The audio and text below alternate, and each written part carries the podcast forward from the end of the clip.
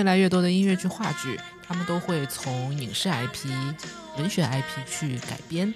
Versus the thing I stream not in the 文 eye. 字作品它用痛来感染人，然后戏剧它用温暖和煽情、爱来感染人。其实这两部分就像前面观众说的，它各有各的精彩，它本身是完整的。我觉得这个改编有点刮三的，呃为什么？哎，就是老白他是个闷骚的人，嗯他在电影里面是个闷骚的，就是你画画你可以画一些抽象画啊对对什么的，对你突然拿着吉他唱歌，就是这个这个职业是很外化的。啊，我懂你嗯，我一下觉得这个这个人的精神头给抽掉了。啊，嗯，原来看过影视剧或者是原来看过原著的人，他会不会真的走到音乐剧现场？这个可能会有一定的流失率吧。我觉得大部分人都不会。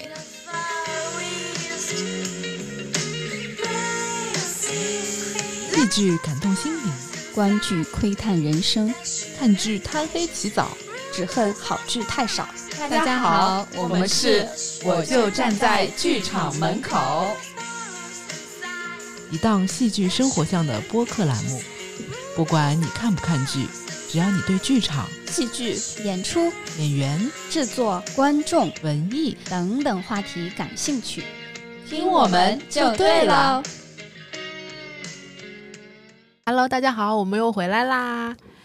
上一期我们有讲电视里播的跟音乐剧、话剧有关系的节目，我记得很印象很深刻的一句是：看综艺的人再少，也比看音乐剧的人多。嗯嗯嗯，其实，在我们生活中，除了这个电视里面的综艺之外，还有一大块是我们一直接触，它现在也跟音乐剧、话剧有很多关系。对，那个就是电视剧、电影、小说这些对大包括 IP，嗯包括漫画呀、游戏类的。最近越来越多的音乐剧、话剧，他们都会从影视 IP、文学 IP 去改编。那今天我们其实就想聊一聊关于这些 IP 改编的舞台剧作品。嗯哎，最近不是有一个很热门儿的音乐剧在上演吗？叫《爱情神话》。对，啊，刚过完十一，嗯对的对的在上海特别火。是的，他我我感觉有很多人都在讨论，这个口碑也是眼眼见着越来越好了。大家都看过电影吗？有看过，有看过过。嗯，我也看过电影，然后我也去看了一下音乐剧。你们还记得电影的剧情吗？其实这个电影它能够成功，还是有一点，我觉得是有点运气在身上的。因为之前的很多上海话的电影，它其实走不到全国。嗯嗯，但是这这个电影我觉得还是蛮有意思的，就是它拍出了很多上海本来的本土的一些文化，嗯然后也起到了就是一些呃宣传上海的一些作用。哦嗯，但是但是其实你看啊，它没有一个特别呃能够明确的主线，对对对它其实很散。它这个我们在电影上面就是说是群像电影，哦啊、就是很多人他的一个生活，他的平淡的生活，生活里面有一些呃好玩的东西。嗯那这些东西是需要呃编剧和导演去捕捉的，然后捕捉出来，你会发现很有生活的质感。但你纵观整个电影，好像你没办法用一句话去概括这个电影，就是觉得特别好玩、可爱。这群人，对对对，就是我的感觉跟他一没有一个很强烈的戏剧冲突，它好像是、哦呃，如我们生活中的平淡如水，但是又有生活中的小情趣这样子。对，就是有一种嗯可以意会不可言传那种感觉给拍出来了。对，你会发现就是这个电影里面有很多人生金句。一个女人这辈子没有怎么怎么样是不不完整整的。对，就那些话你，你会觉得就是很很有意思，就是把这个人物给立起来了。哎，你们上海人会就是会有这样的句式吗？或者说这句话在你们上海人中间是特别有共鸣吗？我觉得比较共鸣的一点，可能是大家看待生活还有看待人生的一种啊，观念，对角度，对这个就是比较相近。其实不止于上海吧，所有地区的人都会有自己一些生人生感悟，然后在这个里面会找到自己对标的或者说相近的一些人。因为群像电影的话，人很多嘛，你可以找到不同的人，他的生活，他的一些感受，去跟你共鸣。爱情神话有一个很特别的地方，它是说上海话的。那我没有去看过音乐剧，在音乐剧里面它是上海话的吗？嗯，我我有发言权，这个它是上海话，很多上海话的，因为我我在看他们音乐剧的宣传的时候，其实也有说过，嗯，这这个剧里面有很地道的上海话，也有可能是演员现学的洋蹩泾脚的嗯。哎，上海话，杨金帮，对对，杨金帮上海，但是其实作为比如说我们非上海人，嗯，不太能听得出来到底哪一些是地道的，哪些是洋泾浜的，就觉得他们都在讲上海话。那他唱歌的时候是是唱的普通话，嗯，其实也有一些语句是上海话的那种呃口气，或者是上海话的那种调调，也也是有的。嗯，但是它因为配有字幕嘛，所以说不影响不懂上海话的人去理解。但是有一些没有在字幕上给标出来，但是演员你听到他说了一句什么，然后全场人哄堂大笑的，可能我们就 get 不到了。啊，我知道，就是那种骂人的话。就只有你们上海人才能听得懂的一些话。就文字不能不能显示出来。嗯嗯，其实我在看电影的时候，确实也觉得是，就像你说的群像电影，每个角色都很有特点。然后你你要说这个电影是主要关于谁谁谁的，你倒不好说，对吧？但是在看嗯、音乐剧的时候，其实给我的感觉就是，我明显能看到主角是老白和李小姐。嗯，他他主线还是蛮明确的。嗯，对我也不能说是主线吧，就是他们两个的戏份会稍微多一点，就是以唱的比较好。以他们两个人的相遇相识，然后为发展，中间穿插出比如说贝贝呀、老乌啊，他们这些人，很多人都发 report 嘛，说经典的一些片段，像一个女人这辈子没有怎么样是不完整的，还有一些经典的场景，嗯，都还原出来了。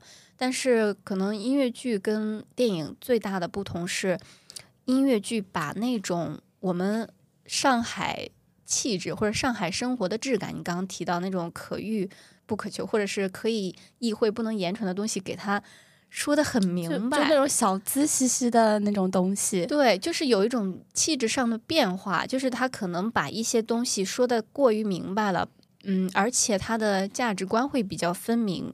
你像，嗯，音乐剧里面会有一段是在讽刺键盘侠吧，可以说那首主题歌叫。不关你的事什么的意思，就是我该怎么怎么样，不关你的事。可能这种生活态度是上海人有的，或者某一个角色有的，但是他在电影里面的呈现跟音乐剧里面的呈现，让你觉得很不一样。然后我当时看了一场，呃，导演就是电影的导演也在场，电影的老白的饰演者徐峥，然后作为音乐剧的监制也在场。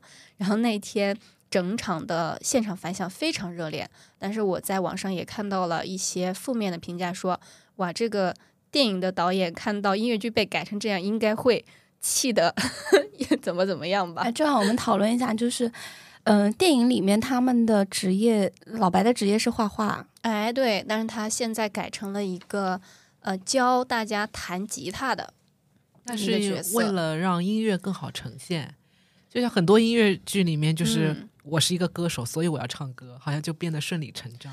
其实对我个人的感觉，我一开始也像你这样理解的。后来我发现，在音乐剧里面，即使他是一个画家，他也完全可以唱歌的。就可以成立的。对对对，哦只是嗯，在那个群舞的群戏的场景下，大家都拿着吉他在唱一首歌，可能会比都在画板前唱一首歌更符合逻辑。我觉得其实不我觉得这个改编有点刮三的，哎为什么？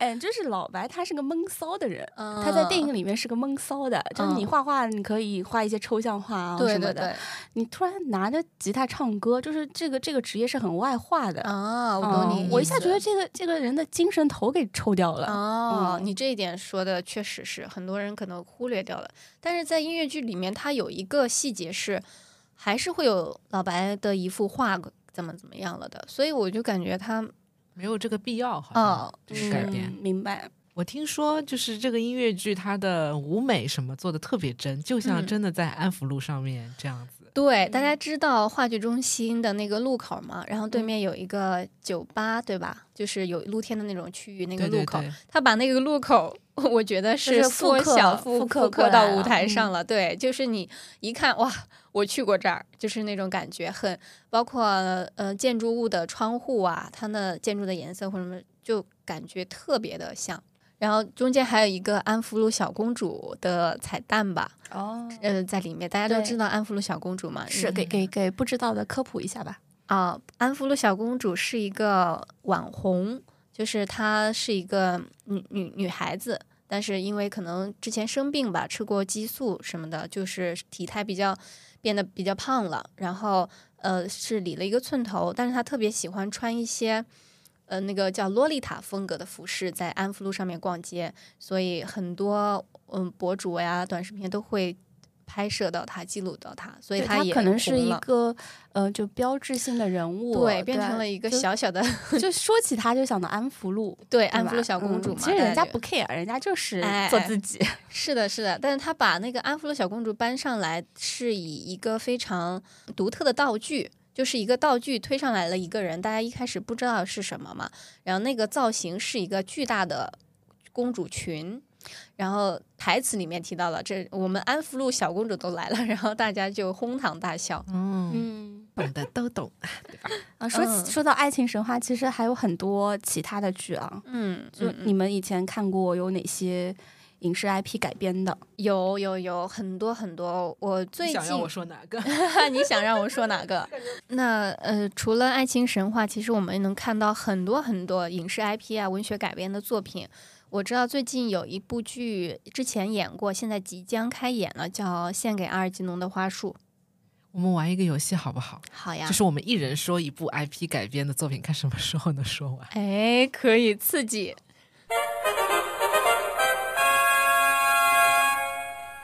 来吧，我先来，嗯，快把我哥带走。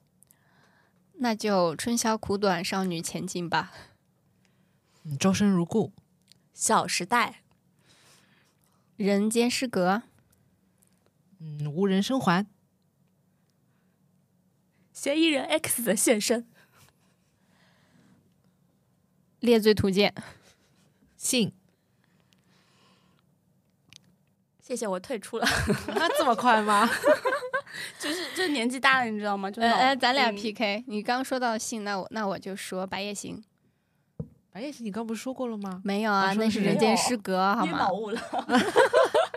嗯，是吧？《仙剑奇侠传嗯，那就唐唐唐人街探案，》唐唐朝诡事录，《呃，灵魂摆渡，沉默的真相》。隐秘的角落。倒计时，三、二、一，好，结束了。啊 好，其实很多啊，这个可能我们一时间就是说想到的，就是目前在上演的或者是比较热门的剧目。哎，真的，如果如果没有玩这个游戏的话，我还没想到会有这么多。这么多，我们哦只是冰山一角，角角角角角。嗯，那我们要不就归归类啊，什么跟大家哎聊一聊，好不好？我觉得可以。刚刚我们提到的大部分其实是国内的嘛，要不我们就先从国内的来说起吧。好，首先我们有请缪时刻的悬疑 IP 改编宇宙。啊，就是从隐秘的角落开始的，对，隐秘的角落，沉默的真相，然后猎罪图鉴对，到现在的嫌疑人 X 的现身，但嫌疑人是是国内的、日本国外的 IP，对，文学 IP 嗯，嗯他们就是专做这种悬疑类的。形成自己的风格了，对吧他？们是蛮嗯近期的这种网剧，就是热门的网剧所改编的。嗯嗯它不，像什么书书的 IP 改编的。嗯，对对，还就没几年啊，特别是《猎罪图鉴》，感觉才演了电视剧什么也都才没几年嗯，。是的，对是很快，感觉动作很最近最近那个《猎罪图鉴》，他还出了那个呃写真，嗯就刚出的。哦，嗯，刚刚说的这个悬疑系列，其实国内的网络剧改编还有刚刚提到的我们唐朝鬼市《鬼市录》《唐人街探案》，还有《灵魂摆渡》，对吧？啊都是网灯网络对《鬼吹灯》都是网络剧系列。好像就是悬疑类的会比较受欢迎哦。嗯，是不是在改编上面它会比较的简单？它剧情本身比较复杂，比较有冲突。对，剧像影视 IP 呃在成为 IP 之前，他们你像影视本身也是大火的剧目，前几年都是悬疑嘛，悬疑类的比较多，《白夜追凶》啊什么的。所以说，其实它的故事可看性比较强。然后音乐剧呢，它又是一个对剧情比较好看的话，很很加分的一个一个类型。所以我感觉有这个这方面的考量。那其实这个让我想到，就是很早之前我们呃引进的一些剧目，嗯就大多好像也是这种类型的，嗯，就像那个国外的那个 IP 系列，像对东野圭吾的，它是很早之前。我我记得十年前其实就有一些剧目来上演了，就是话剧啊，啊，比如说嗯什么放学后、啊，放学，后这个对，呃，维罗妮卡的房间啊，对，还有阿加莎系列的嘛，嗯，对吧？嗯无人生还啊，谋杀启示，像捕鼠器工作室他们做的一直都是很多都是阿阿加莎系列，嗯嗯，对，这也就是世界上鼎鼎大名的悬疑作家们。嗯。国外的 IP 改编其实还有很多大家耳熟能详、鼎鼎大名的经典名著改编系列，比如说《悲惨世界》呀，《基督山伯爵》，还有《安娜·卡列尼娜》《泰坦尼克号》，以及可能大家呃不知道知不知道啊，是《剧院魅影》，它本身也是有一个小说的，对，但是嗯剧成为音乐剧之后，会比它本身那个文本更为知名了。这样的例子还有一个叫马蒂尔达，好像音乐剧也是会比原著更知名一些。那就是这些有文学作品的，或者有影视作品在前的，他们改编成音乐剧和原来的这些文本有些什么差别？它作为艺术形式不同了，它带来哪一些不同的呈现呢？嗯，我说一个我很多年之前看过的一个多媒体的舞台剧《仙剑奇侠传》。嗯，提到对，前面凯欣也提过。嗯，《仙剑》就是大家都因为都看过剧，对吧？嗯但是其实它最早是个游戏。那个时代的游戏其实还挺简单的，呃，前进后退去找你的任务，然后跟一些人对话，就那个、那个嗯画面你是很粗糙的。剧情向的是吧？对我们其实就可以把这个东西抛掉，因为真正从《仙剑》成为一个 IP 的呃起始点，就是成为了影视剧。嗯嗯嗯那我们把影视剧作为一个 IP 的改编来看好了，就是因为《仙剑》它里面有很多动作戏嘛，因为它说的是江湖的事情。嗯那在音乐剧里面怎么去呈现这个江湖，其实是很考验那个导演的能力的。当时呃，我记得是。反正是七八年前还是十年前吧，就《仙剑》第一次出来的时候，他用了一个概念，就是我前面说的多媒体啊，他会用一个透明的屏幕，啊，嗯，冰瓶，对，哎，那那啊叫冰瓶吗？我到现在都不知道叫什么。冰瓶很多都冰在用，屏很贵，啊啊！那是我第一次看到那个冰瓶，我觉得眼前一亮。嗯他是会用那个吊威亚把男主角李逍遥给吊上去，哦，然后那个上下去给他一个位移，动作然后戏是吧？对，然后配合那个冰瓶上面的那些多媒体的东西，你会嗯觉得哎。确实是有一些仙的感觉啊，哦对，就好像是影视剧里的特效。对对对对，就是呃，因为我是坐在那个比较后面的嘛，我是纵观整个屏幕的，嗯所以我嗯会觉得特别的震撼。当时觉得，哎，就舞台剧还可以这么玩的，那你刚刚说的这个体验，我感觉是，嗯，就像人物在你身边，在你眼前飞起来了，这种直观的，这种对，嗯直观的冲击会比你看电视，虽然电视的效果可能也很不错，我想到一个就是电视剧啊，它就是长，它有二三十集、四五十集。嗯那音乐剧它本身时长就有限，而且一句话你说是很快的，唱成歌三分钟的歌，你可能只有一分钟的台词量。好多音乐剧这种名著做的都有好多部，比如说《盗墓笔记》一二三四五，好像。哦，对啊对对，是不是音乐剧的体量是不足以承受这样大的对文字，量的？我我觉得这个方面是一个很重要的嗯问题吧，因因为我我最近其实也看了一部剧嘛，也是叫嗯、比较比较火的一部吧，叫《卡拉马佐夫兄弟》。其实我看了两遍，第一遍是我在没有读原著的情况下看的，我其实没有看懂的那个剧情，包括人物的行为，我不理解。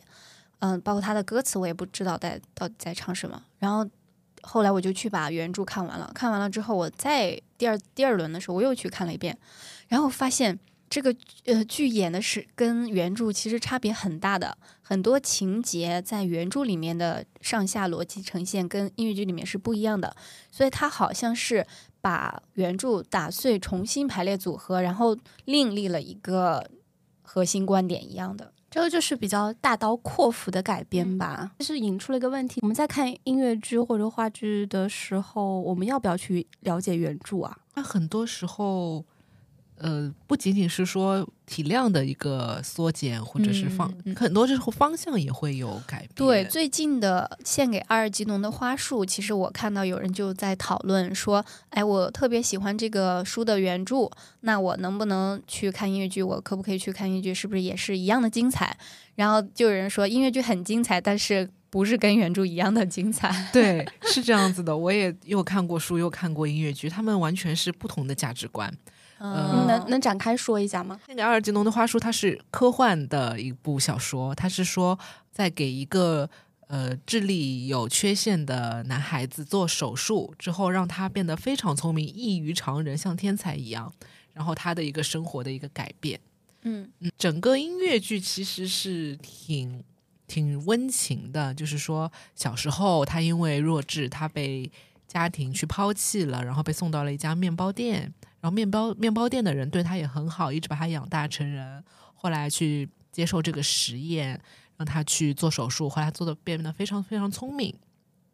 但是他变聪明了之后，就觉得那个帮他做手术的博士，他只是很自私的想完成自己科研上面的一个壮举，并没有把他当做一个人来看待。手术这项超前的科技，它也是有它的弊端的。所以他在进行脑部手术之后，他的脑部很快速的去萎缩，所以他的生命慢慢慢慢就走到了一个尽头。就是拔苗助长，然后 从一个傻子变成天才，然后又又迅速变成了一个傻子吗？对，最后他是又回到了认知就是傻又傻子的状变成了小态。对，他音乐剧感觉就是呃，让你打开了天眼，去看一看这个世界。然后他有首很有名的歌叫《以爱的名义》，就是嗯说天边为何加彩虹？对，让你看一看这个世界是充满爱的，有这种感觉。嗯，身边的人都对他很好，他的落脚点可能是发现身边的爱，然后、哦，最后可能也是一个 happy ending，就感觉和解了。对，最后他比如说说献给阿尔吉农的花束嘛，嗯阿尔吉农是一个只老同时老白同时鼠做实验的小白鼠，最后就带着他的，他就是带着一束花到阿尔吉农的坟上，然后嗯他就是在那边安静的离开了嘛，很很温情，很感人。那原著呢？但其实原著是非常残酷的，非常强调，比如说被家庭去抛弃是嫌弃，而不是说我没有能力养你，或者为了你更好的生活才把你去抛弃的。它是非常残酷人生，包括他变聪明了之后回去找家里人，他们就是不愿意搭理他，而不是说呃没看出来，或者或者嗯爸妈走啦这样子的。嗯嗯，啊、还包括面包店的人，其实是一直在欺负这个男主角查理，一直在欺负他的，就像我们就是做那种霸凌那种感觉。我记得有一幕是这样子，当当时这个面包店里面有个店员，他其实一直有在偷偷拿店里的钱，就是查理变聪明之后就看到他拿店里面的钱嘛，就是然后他们发生冲突啊什么。这些就是残酷的现实，在音乐剧里面其实都没有的，他们都是很欢乐的，很爱你，去接受你。这个改编可能是编剧他整个基调都编掉了。哎，这个音乐剧第一次做，第一次音乐剧化，应该不是在国内，嗯，是在韩国，在韩国，对的，韩国也是这个基先，调吗？就是韩国率先改改编成了音乐剧，然后再引进到国内做的中文版。就是书里面，就是它有一种，你变聪明之后是感受到世界的美好。冷漠，呃，说书里面哦，是感、书里面是嗯感受到世界的冷漠，对然后对于你这个超常智力的人，普通的人是害怕，然后去呃疏远你的，嗯嗯，他是想要去学会爱，因为我有了去爱的能力，但是却是感受不到爱的。嗯，书可能是一个比较现实主义的东西，但是改编了以后变成一个童话了。哎，而且就是帮他做手术那个博士，在书里面也是非常冷血的一个人，他其实就是为了我要达成我这个功成名就。这可能就是编剧改编者的一个他自自自己的一个倾向吧。可能是他怎么去理解这部书，或者是他想要传达什么样的观念，或者是他根据自己本国的情况，然后去希望传弄一个音乐剧会更适应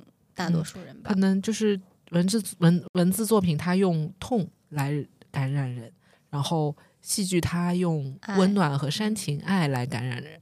其实这两部分就像前面观众说的，它各有各的精彩，它本身是完完整的。哎，其实我感觉这样子就不单单是影视 IP 或者是文学 IP 的音乐剧化，而是变成一种二度创作，对吧？在这个对创作过程中会有新的东西产生。对 IP 的改编，其实就是从一个文本去辐射很多不同形式的一些文化的东西，比如说嗯游戏，嗯嗯嗯，或者是剧本杀。呃，对其实其实每个 IP 它之所以称它们为 IP，而不是普通的文学作品或者是影视作品，嗯，是因为为它有一个呃特别好的地方是它可以改编成任何形式，它只是需要人去做这样子的一个二创。它就是把核心的就是概念保留住，它是有各种可能性去玩出来。对，而且它是绝对是具有普世价值的，就是会被大部分的人去接受。呃，像我们说的 IP，它其实还有一个很大的东西在上面，就是它必须要有足够的知名度。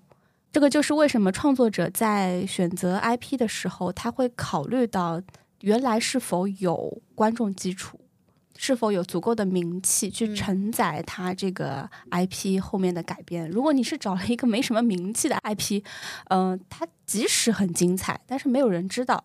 你它就再只是改编，它不能说是 IP。对是的，我觉得这个可能分两部分去看。第一，在音乐剧或是舞台剧制作的时候，首先他选择一个知名度较大的 IP，首先他就能够有一定的传播影响力了。然后，首先就大家能够知道这个事儿的有人有很多。那第二步，其实你说原来，嗯、原来看过影视剧或者是原来看过原著的人，他会不会真的走到音乐剧现场？这个可能会有一定的 流失率吧，我觉得大部分人都不会，因为嗯音乐剧它能不能火，可能是要靠自己再度散发光芒才行。而且音乐剧本身这个群群体受众群体跟嗯更大众的那个群体，可能还是就有弊。有有差有差距。嗯，就像我很喜欢东野圭吾的《白夜行》，但是我没有去看过他的音乐剧。嗯其实我我自己会有一个限制住自己的框架，就是我觉得《白夜行》这个东西好像只有在文字上面能够给我那种呃震撼。就是当他那个反转出来以后，我会觉得在我脑内会有很多的画面，但是它好像变成音乐剧，就打破了我这样的想象。但我觉得，我觉得哈，就是呈现故事的方式不一样，一个是文文字，一个是舞台，方式不一样。嗯，你说好的好的舞台剧，它一样可以把作品做得很很深入人心嘛，很有震撼力。所以就是看，我觉得是看舞台剧在重新二度创作的功力。你就像《剧院魅影》，它也可以超越原来的那个 IP。哦，还有一类除了就是影视什么的文学蓝本，还有一类是音乐剧里面很常见的是根据名人传记来改编的作品。你像比如说贝多芬、莫扎特、拉赫、阿梵加高，莎，哎，阿加莎，就是名人他们的本身也是一个故事，所以就是根据他们的生平也能够去创作作品。嗯啊，我觉得这个好像是走了一个名人 IP，嗯，我感觉是有点讨巧了，因为这些嗯名人他本身就有很多 IP，、你可以植入进去，就是比如说围绕贝多芬的一些嗯、创作经历，然后嗯把他的音乐再植入进去。我觉得这是可能创作者选择一个刁钻的角度 来做的一个感觉这这种类型的很多，嗯包括《人间失格》，你刚刚说的人，人像《人间失格》，它不是太宰治的作品嘛？他的《人间失格》里面就会有穿插太宰治其他作品里的人物，就是在他的二度创作的时候有很大的施展空间，他可以跟不同自己的角色对话。其实同一个作者他的作品是相互连结的，嗯。那可能你在看一本书的时候是不觉得，然后他以这个名人的一个脑子贯穿起来，就会把这些人去嗯。串联，他们会隔空对话了。我觉得这个应该是改编者的一个，我我可以称作是改编者的一个博学吧。因为有些人他像像我们呃，通常比如说像周生如故啊，还有那个我们前面说的一些呃悬疑类的隐秘的角落这种。它其实就是基于那个文本原封不动的，或者说再再稍微改一下就拿过来。但是你刚刚说那个《嗯，人间失格》，就是创作时改编的尺度嘛。对他，他没有他可能他的一个广度是不一样的，嗯它没有局限在这一个 IP 上，对，他可能会有上了一个高度，就再去联系这个作者其他的作品。做一些联动，我觉得这个可能是改编者的一文学底蕴在。创作者的发挥空间。其实有一种二创还蛮有意思的，嗯嗯，就它不是按照那个作者写的书来做一个系列的，嗯。可能有一些导演他看中了很多 IP，然后他有一些个人风格在那里，嗯。导成了他的一一个系列，对吧？对。对对对，你说的这个，我就想起来何念很很有名的三部曲系列，就是《深渊》《新迷宫》和《生吞。这是造房子三部曲，造房子三部曲，开拓了就是舞台剧上面就是实时影像特别实景的，呃，几层楼特别特别高的那种啊就是我们普通的舞台其实就是搭建了一些呃房间的角落嘛，嗯它其实是造了个房子，对吧？对，里面外面还通的，可以跑酷，就就我可以，就是顾名思义，我可以住在里面可。以住拎包拎包入住，它还有街道呢，就像新迷宫，它就是整个房子里面也有外面的街道，然后从从这里楼梯上去穿到那边的房间再出来，它整个都是通的。对，为了为了在舞台上更好的让观众也能看到，他们还引入了实时的摄影，所以就会有舞台上有摄像大哥实时的把画面通过大屏幕，呃，给给观众看呈现。因为有一些细节你坐在后面是看不到的嘛。啊，因为它是一个房子嘛，它在它在那个内部的东西，对对对，所以你就在现场有一种同时在看舞台剧和电影的双重感觉。嗯，这个也是蛮新奇的体验，我特别推荐大家都去看看。其实我觉得还蛮大胆的，就是把不同的 IP，然后变成统一风格的东西，然后又转变成了导演个人风格的一个系列。这就是厉害的人的厉害之处。爱情神话也是他导的，是吗？哎，对对对，爱情神话也是。但是你刚刚 说，我刚刚说厉害的人，我就想到《剧院魅影》的二跟《剧院魅影》的一，你说的是真爱永永对，真爱永恒跟嗯《剧院魅影》两个人就是怎么说呢？就我我觉得是有一种很好啊，我觉得很统一呀、哦，嗯，好吧，就是我我闭麦了。哎，是这样子的，就是你要这么理解啊。第一第一步就是童话啊，大家都很年轻。那第二部真爱永恒的话，你看他们都步入中年啦，我第二部那些婚姻的现实都反映出来 了。我最想问的一个问题是：这是真爱吗？一夜情也算真爱？呃，这个这个方面我们就不讨论了。那可能是翻译的问题。对对对，就每每个人他对爱情的见解是不一样的。但是我觉得，呃，韦伯他自己亲手打破了童话，我是非常欣赏他的。就是他敢直面他那个生活里面的阴暗的部分，那你不能，你不能总看童话吧？第一部是很美好，但是真爱永恒给到我们的是一个现实的东西。但是《真爱永恒》并不让我觉得它很现实，我觉得很假。就是他在舞台呈现的时候，就是一句话带过，嗯，子爵欠了赌债，然后两个人生活了十年，然后为了要去帮子爵还赌债，小 C 才出山去给一个剧院做站台演出。嗯，让我觉得。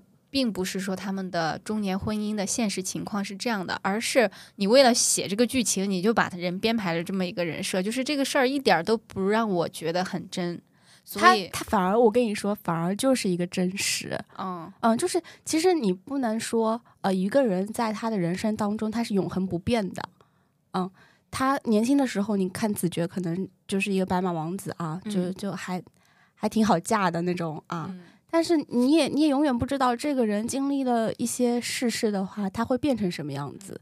就像我跟你说，我就是看了你的 report 去看的这个剧，他他很狗血，你第一你第一狗血我当然我能理解你第一反应会觉得很割裂，我明白你。问题是你仔细想一想，其实就是你把它想成一个平行世界吧，就是有有好的那个呃世界，它你可以可以是满足我们幻想的，就是说他们过得很幸福，然后魅影嘛也自生自灭了。行，这就是看现场看剧的魅力吧。我觉得，因为千人千面的，有可能就一个很著名的一句话，就叫做“你知蜜糖，我知砒霜”，对吧？我觉得还蛮有意思的，就是很多作者在创作 IP 或者是在那个改编音乐剧、话剧的时候，他会注入自己的一些嗯，人生观、三观，对吧？哦，就是通过他去看这个世界，也许他们的一些想法跟我们大相径庭，我们嗯。可能不敢苟同，但是。哎，世界上因为存在即合理嘛，就是他给你的一些东西是你嗯没有思考过的。我觉得这个就是我们看剧和看书的一些魅力吧。哎，你刚刚提到这个，我想到一个观点啊，就是，嗯，你像原著改编或者是影视改编完了音乐剧，然后同时看过原著或者是影视，再同时看音乐剧的这波人，他们肯定会有一个对比。就是像周生如故出来了之后，很喜欢周生辰这个角色，很喜欢这个人设的人，因为他们有一部分人是看小说，有部分人是看那个电视剧的嘛。然后反而他们就会觉得哇，音乐剧怎么把我们这么完美的一个少爷给弄成这样了？他们就会不同意。他们的点是什么？就是嗯、长相嘛，就从任嘉伦到恋爱脑啊。我我我觉得？不可能不光是长相啊，可能是因为在小说里面，你可以一个人怎么完美，怎么去写，怎么去呈现，然后呃电视剧里也是，然后但是舞台上的呈现，你会有一定的嗯、就像千人千面那种理解偏差，然后我们对这个角色的解读会根据现场的很多种因素综合起来评估，所以我觉得这也是为什么大部分人可以同意一个一个小说或者是一部剧它是好看还是不好看，但是舞台剧可能就会更难的去统一所有人的想法。就是演绎不同，他感觉不同嘛。嗯让我想到一个例子是，呃，东野圭吾的《信》，就是嗯很多年前有、有做成音乐剧，当时还特别火。他其中哥哥的一个角色，当时是由郑云龙和宫子琪两个人演的，然后他们就特别特别的不一样。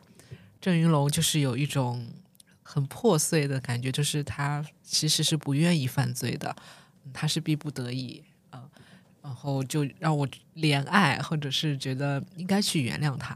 然后龚子琪呢，可能本身个人的那个、嗯、特色特色，对，很很欠揍。很，他我们笑称哦，他就是应该坐牢，把牢底坐穿。没有人会去同情他，弟弟就不应该就是去认同他那种感觉。就坏到骨子里了。是的，是的，他的他的坏从脸上，从他的肢体上面，就把这个人物完全颠覆了。你说这是改编的问题吗？不是的吧？好，好像是演员演绎的问题啊，还有个人气质的问题。这就是三度创作，就是编剧、导演的创作完了之后，演员在演绎的时候，其实也会加入一些个人的理解嘛。前面我们说的都是从剧情上面的一个 IP 改编，但音乐剧的话，它音乐很重要。哎，我突然想起了有一种，我们不能说它是改编吧，它是一种音乐剧类型，就是音乐版权，因为其他的像故事版权，对吧？这个是音乐版权，就就是点唱机音乐哎剧，点唱机音乐剧，音乐是写好了的，流行歌啊什么这些都有的，然后把它串成一个音乐剧一。个故事。对我最近十一刚看的一部音乐剧叫做《亲爱的》，它嗯竟然是个泰国的点唱机音乐剧。嗯你们能想象吗？失恋阵线联盟，它是泰国歌，啊，它原来是泰国歌啊，对，不知道在这个音乐剧里面出现了。哇，嗯，但是会不会出戏呀？它这个词跟原那个是它是改了不一样的，词对吧他是用什么语言？泰泰语？没有，就是中文，哦它跟我们中文听到那个失恋阵线联盟是歌词完全不一样的，是两个小朋友他们吵架，就说我就是跟你意见不合啊什么的，就是话不投机半句多这样子。嗯啊，这个音乐剧是先在泰国进行了一个点唱机音乐剧的创作，对，然后再有很多泰国耳熟能详的歌曲吧。不过到哦中国的话，我们就好像就是一个普通音乐剧，听不出来了，除了那首歌。嗯，嗯对，那我们中国有很多，哎，你刚刚说的那个，我们不知道，还有一个就是摇滚年代，它是啊欧，美、欧美的热门进曲，然后串成了一摇滚个一个金曲音乐剧，就是我们也没听过哎，对啊，。这是我们点唱音乐，接下来我们要给大家重磅的介绍一个 中文点唱机音乐剧，而且这个歌曲不是说呃很多热门歌曲的组合是来自一个人的，而且它的歌词是不变的，它就是哎基本上百分之九十八是不变的，它就是按照原曲来的，根，据这些歌词写的音乐剧。哎，这个而且这个故事还让你觉得能够串联到一起，不用改歌词还能串联到一起，那就是马不停蹄的忧伤，还是黄舒骏写的歌所改编的。嗯，就是我有看过。大概有几十首了吧，而且他出了两部，你敢信？哦，我不敢信。以我们的年纪，就是黄舒骏的歌也没有听过几首。但黄黄舒骏，我对他的印象就是他上了各种东方台的节目。啊，对他上了很多综艺，但是所以，所以黄舒骏才能做那个爱乐之都的导师啊！他毕竟是拥有两部点唱机音乐剧的作者，好不好？我觉得他们出一二也很神奇，就是两部是串联在一起的，但是二是一的前前传，其中有两个女性角色，一个叫林宝生，一个叫秦岚，嗯，林宝生是一里面的角色啊主角。主角女一，然后二里面的女一是秦岚，他们是好朋友。女主宝生，她的人设是到了二十岁容颜不变，她是老不死，如果没有遇到真爱，就会一直保持二十岁的容颜。好离那不挺好好离谱！哇，天哪，我好想成为这样子的人啊！只有真爱出现，他才会慢慢老去。那我愿意一辈子遇不到真爱。啊，不不不，那个宝生就是这样的，他如果到了就是一百岁没有遇到真爱，就会 暴毙，其实这个有个小小的 bug，因为正常人活到一百岁，活不到。在在去世就，其实叫寿终正寝吧，我觉得也不不至于。他是从二十岁突然就死掉了。啊，你知道、啊，你没有经历那个衰老的过程。对。你们这样一说，我更向往这样的人设了。哦，还有一个更更更大的 bug 是，他九十九岁的时候，就一就是说他九十九岁的时候嗯。又遇到真爱嘛，对，然后他就是爱上那个人之后，他又从二十岁开始火起了。那他爱的那个人怎么办啊？爱的人他本身比如说就二十岁嘛，就陪他过了正常的日子。他不是从哦九十九岁起的，他又回到二十岁，他多赚了很多年呢。我觉得很妙的是他，黄舒骏有很多歌，因为他是每一段歌词都不一样，没有重复的，副歌都也都不一样，所以哎做台词好像很丰富。很适合做音乐剧的歌曲，因为音乐剧不像流行歌，它主歌副歌，然后重复副歌，对吧？它音乐剧就是比较从头到尾是一个完整的一件事情说完了。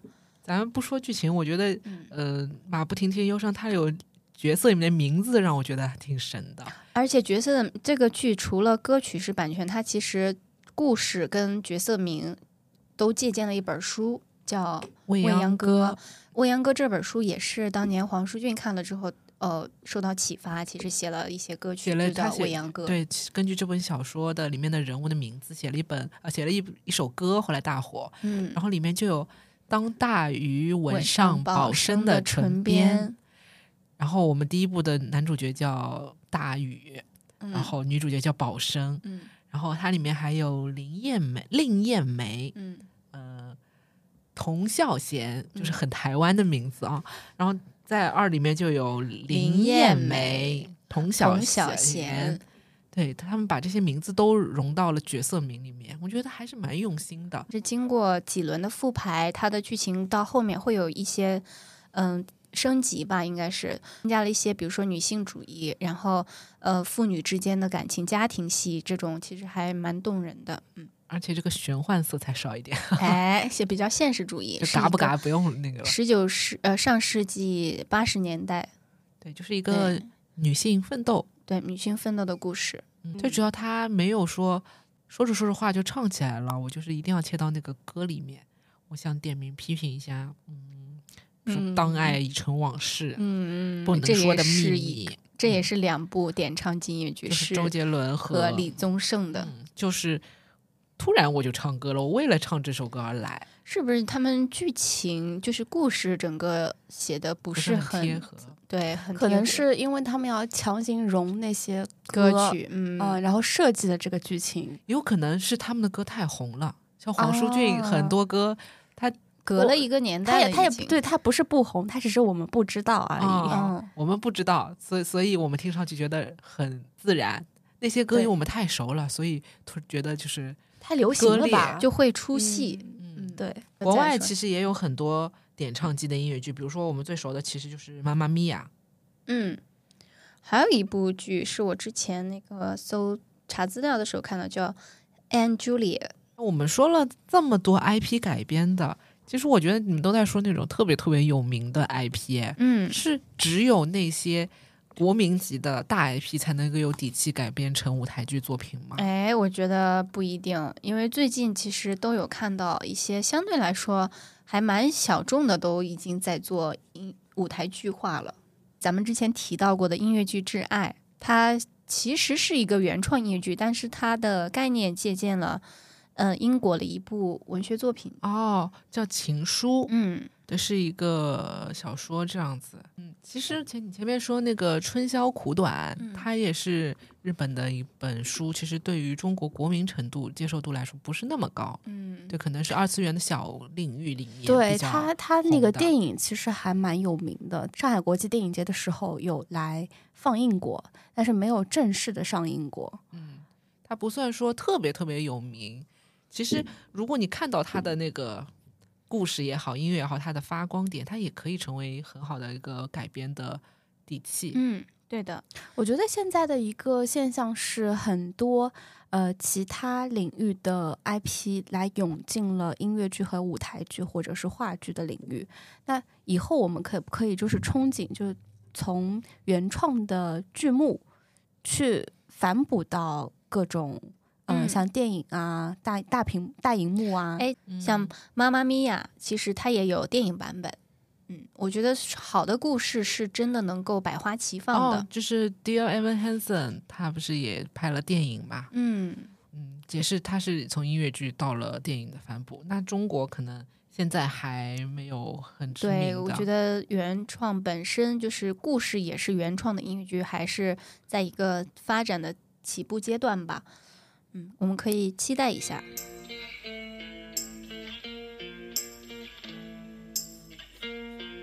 那我们今天的讨论呢，就先到这里。其实通过今天的聊天，我想到了另外一个可以聊的点，就在于我们看了这些啊、影视的 IP 作品，其实现在音乐剧、话剧也有很多影视演员的参与，嗯，演员的跨界，对他们其实也形成了一种现象。我们下一次就来讨论这个。哎，好的，好的。Tonight